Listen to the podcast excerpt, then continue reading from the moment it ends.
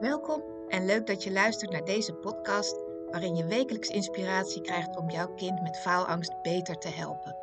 Mijn naam is Mariette Diets en dit is de podcast die jou gaat helpen zodat je kind een fijnere schooltijd krijgt. Dit is de Pubers met Faalangst podcast.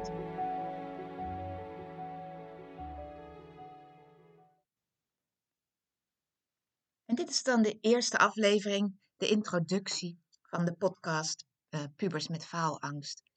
Deze podcast is speciaal voor ouders die zich zorgen maken over hun kind wat gestrest is en die uh, graag wat meer tools willen krijgen, wat meer tips en trucs om daar anders mee om te gaan.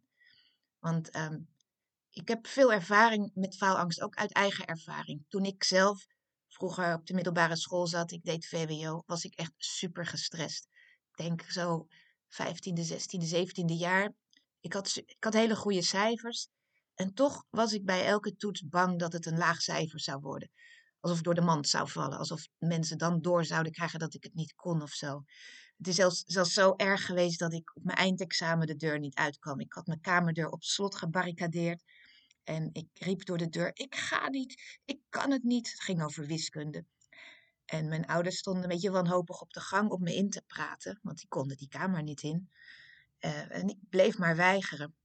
Misschien herken je die buien thuis ook wel. Gewoon, uh, je komt er niet doorheen en al zou je het willen, het lukt gewoon niet. Op een gegeven moment is het mijn vader wel gelukt. Die had gezegd: School heeft gebeld, als je er binnen tien minuten niet bent, heb je sowieso een onvoldoende.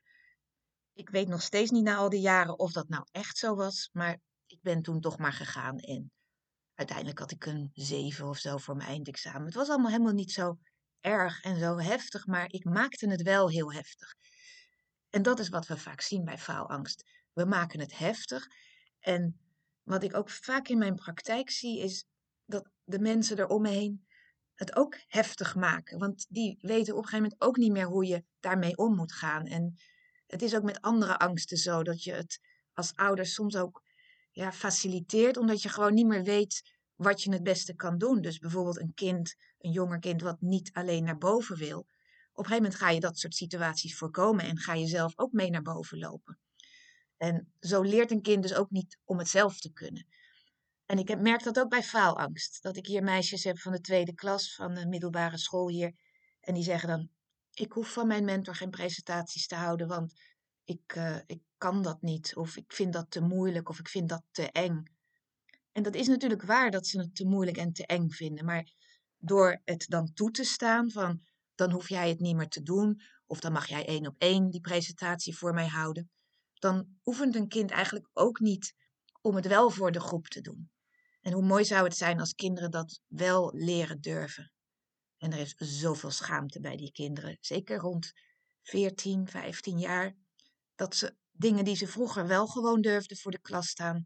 Ja, dat, dat wordt opeens gewoon heel erg spannend. Dus daar gaat deze podcast ook verder op in van hoe kan je dat lichter maken bij je kind? Hoe kan je dat zelfvertrouwen laten groeien? En ik wil daar eigenlijk op een aantal verschillende manieren naar gaan kijken. En in deze introductie noem ik ze uh, stuk voor stuk. Ze gaan eigenlijk parallel met de opleidingen die ik de afgelopen jaren gevolgd heb op dit vlak. En natuurlijk ook met de ervaringen die ik in mijn praktijk heb gedaan. Maar um, de allereerste opleidingen die ik deed waren rondom NLP. Ik weet niet of je daarvan gehoord hebt, neurolinguistisch programmeren. En ook systemisch. En systemisch heeft te maken met het familiesysteem. En dan is faalangst wel een, een interessante, want um, als jouw kind het heel graag perfect wil doen, wat is dan de boodschap die jij als uh, ouder vroeger van jouw ouders hebt meegekregen? Of hoe waren opa en oma op het gebied van het moet wel perfect? En dat is wel interessant, dat soms kinderen iets bij zich dragen wat niet eens van de ouders komt, maar zelfs van nog een generatie terug. En op, als je daar op een systemische manier naar kijkt en dingen zelf al oplost met de generatie ervoor, dat eh, ja, dat kan dan via coaching en zo, dan maak je het voor het kind al wat lichter. Soms is het op die diepere laag. Maar ik ging daarna bijvoorbeeld de kinderopleiding, kindercoachopleiding bij Thea Adema doen. Dat gaat weer meer richting NLP, echte praktische tools. En dan begint ze eigenlijk al met, wat is nou eigenlijk faalangst? Het is maar een begrip. Wat als dat woordje niet zou bestaan? Hoe zou je dan het probleem van jouw kind omschrijven?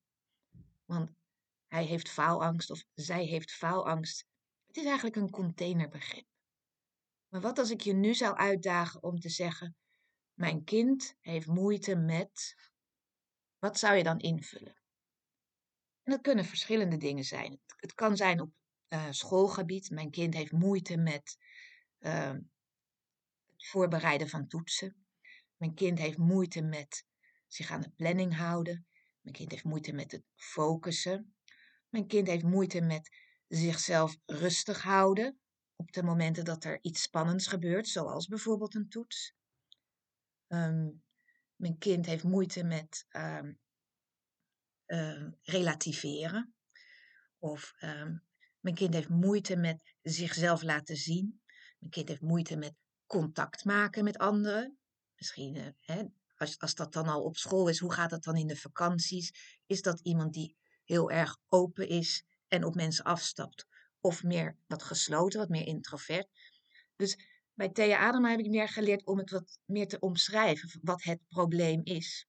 Dan is het ook makkelijker om te beschrijven wat, ja, wat je zou willen, wat je je kind zou gunnen. Van nou, ik wil graag dat mijn kind zelfverzekerd voor de klas staat. Of ik wil dat mijn kind uh, gewoon rustig kan blijven de avond voor een toets. Of ik wil dat mijn kind tijdens een toets zichzelf zo rustig kan houden dat ze geen blackouts krijgt. Als je dan dat doel hebt beschreven, dan is het weer makkelijk om te kijken hoe kan ik daar dan komen. Dus, dus wat, bij Thea Adema leer je van wat gaat er niet goed in gedrag? Hoe zou je het willen hebben? Wat moet je kind nog leren om daar te komen? En dan is de vervolgstap wat moet jij dan als ouders doen om je kind daarbij te helpen? Hoe kan je dat kind helpen om die dingen te leren? En dan is het bijvoorbeeld niet handig als je alle angstige situaties wegneemt. Als een kind dingen niet meer hoeft te doen. Dus je kan dan kijken, hoe kan ik mijn kind leren om stap voor stap wel dat lef te hebben? Of om zich te helpen herinneren welke eerdere spannende dingen hij of zij ook al gedaan heeft. Van weet je nog, toen in dat nieuwe hockeyteam, toen dacht je ook, oeh, dit is heel, helemaal niet leuk en eng en spannend. En twee maanden later had je daar heel veel vrienden of heel veel vriendinnen. Dus dan ga je echt kijken van hoe kan je daar als ouders bij helpen. Nou, ik was bezig met dat rijtje opleidingen. Ik kwam toen een paar jaar geleden op het pad bij Woutira Krommelin. En zij heeft heel veel coaches opgeleid um, tot, om, om EFT te gebruiken. Dat staat voor Emotional Freedom Technique. En ik doe dat bijna nu in elk traject wel. Het is ook in het Amerikaans noemen ze ook wel tapping. Je tapt dan op je hoofd, op je gezicht en een paar punten op je lijf en op je hand. Terwijl je praat over iets spannends. En meestal kom je dan, als je zo met een kind praat over stress, terecht bij een eerste ervaring. Bijvoorbeeld, ja, toen ik in groep 3 zat, moest ik in mijn eentje een CITO-toets inhalen in een donker kamertje. En, en ik voelde me toen helemaal niet op mijn gemak. Soms kan zoiets, wat voor school redelijk pragmatisch of praktisch is opgelost, van oh ja, die moet die toets nog inhalen, kan opeens een impact of een zaadje hebben geplant bij zo'n kind, een impact hebben gehad van toetsen zijn spannend. En Woutira noemt dat het altijd heel mooi, het is een verhaal. Dus je hebt een verhaal in je hoofd gecreëerd rondom toetsen, rondom presenteren, rondom wie je mag zijn. En het mooie daarvan is als je het uitlegt ook aan een kind van het is een verhaal wat je zelf maakt eigenlijk, dan is er ook ruimte om een nieuw verhaal te bedenken. Om, ja, het zijn eigenlijk ook overtuigingen, om nieuwe dingen te gaan geloven over jezelf. Dus dat is vooral het belangrijke wat ik bij EFT heb geleerd, het verhaal in je hoofd. Nou, en toen, ik ga steeds een stapje dieper, toen kwam ik terecht in de hypnosewereld bij Edwin Selei, die je misschien wel kent van de social media die is echt een voorstander van de uitspraak: je hebt het niet, je doet het. Dus je hebt geen faalangst, je doet het. Hij heeft ook een boek geschreven met die titel. En ik raad je aan om dat boek te kopen, want het is echt het is, het is dun en makkelijk leesbaar. En het legt heel goed uit wat hij daarmee bedoelt. En het is zeker niet om het te bagatelliseren, maar juist om te inspireren. En er is nog zoveel niet ontdekt op dat vlak van wat doe je nou eigenlijk zelf met je brein.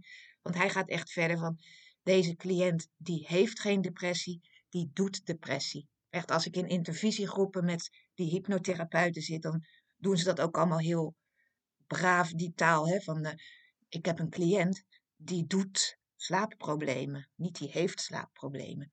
Want als je het hebt, hoe raak je het dan kwijt? Maar als je het doet, dat is al een andere mindset. Dan kan je ook kiezen om iets anders te gaan doen. Nou, ik vind het zelf soms wat gekunsteld klinken, maar ik vind de visie wel heel gaaf van, ja, wie doet het anders, zegt hij dan. Hij kan daar lekker direct in zijn. Ja, uh, wie doet die depressie dan? Ja, dat doe je zelf. Jij creëert bepaalde gedachten waardoor jij je zo voelt. En dan kunnen we kijken hoe kun je anders gaan denken, hoe kun je je anders gaan voelen, zodat je ook weer ja, anders doet. Nou, dat zijn zo de drie stromingen waar ik uh, ja, mijn uh, werk op stoel nu. En dan is dat dus dat praktische van Thea Adema. Van wat gaat er niet goed? Wat moet je kind nog leren om het anders te doen? En wat kan jij als ouders doen? Nou, dat is natuurlijk superhandig dat je daarvoor deze podcast luistert. Um, dan het verhaal in je hoofd. Waar we eigenlijk, ja, dat doen we allemaal. En dat, hoe kan je een ander verhaal creëren, zodat je weer meer in jezelf gaat geloven en op jezelf gaat vertrouwen. En ook dat je het doet en niet dat je het hebt. We zijn in deze wereld vaak op zoek naar bewijzen van, oh ja, dan is het die diagnose of die diagnose of dat label. En ik ben niet anti-label. Ik denk alleen soms dat het je ook kan beperken. En net als een arts die een bepaalde levensverwachting afgeeft. Het, het, het, ja, het klinkt stom, maar het hypnotiseert mensen. Uh, je gaat dan in dat verhaal geloven. En dat is niet altijd versterkend. Ik zeg niet dat artsen dan maar moeten gaan liegen. Maar het is wel een interessante wereld. Als je dan weer teruggaat naar je faalangstige kind. Hoe kan je daar zo helpen om die blik te openen? Dat er vertrouwen komt dat dit overgaat. Dat het allemaal prima is. Dat je kind gewoon zichzelf gerust kan leren stellen. Dat jij daar zelf wat relaxter mee om kan gaan. Want soms schieten ouders zelf ook in de stress als het kind in de stress schiet. En soms is het ook weer een oud patroon, omdat je het zelf vroeger allemaal de boel wel op orde had en je kind niet. Dus um, dat zijn allemaal mooie invalshoeken. En ik nodig je uit om de volgende afleveringen te gaan luisteren en je te abonneren op dit kanaal, zodat je er steeds handiger in wordt en steeds meer snapt wat jij het beste kunt doen bij jouw kind. Bedankt voor het luisteren naar de Pubers met Faalangst podcast. Wil je met mij sparren over jullie situatie? Dan kun je altijd een gratis kennismakingsgesprek inplannen via www.dietscoaching.nl. Vond je deze podcast interessant? Abonneer je dan en geef hem een goede review. Dat helpt mij enorm om nog meer ouders te bereiken.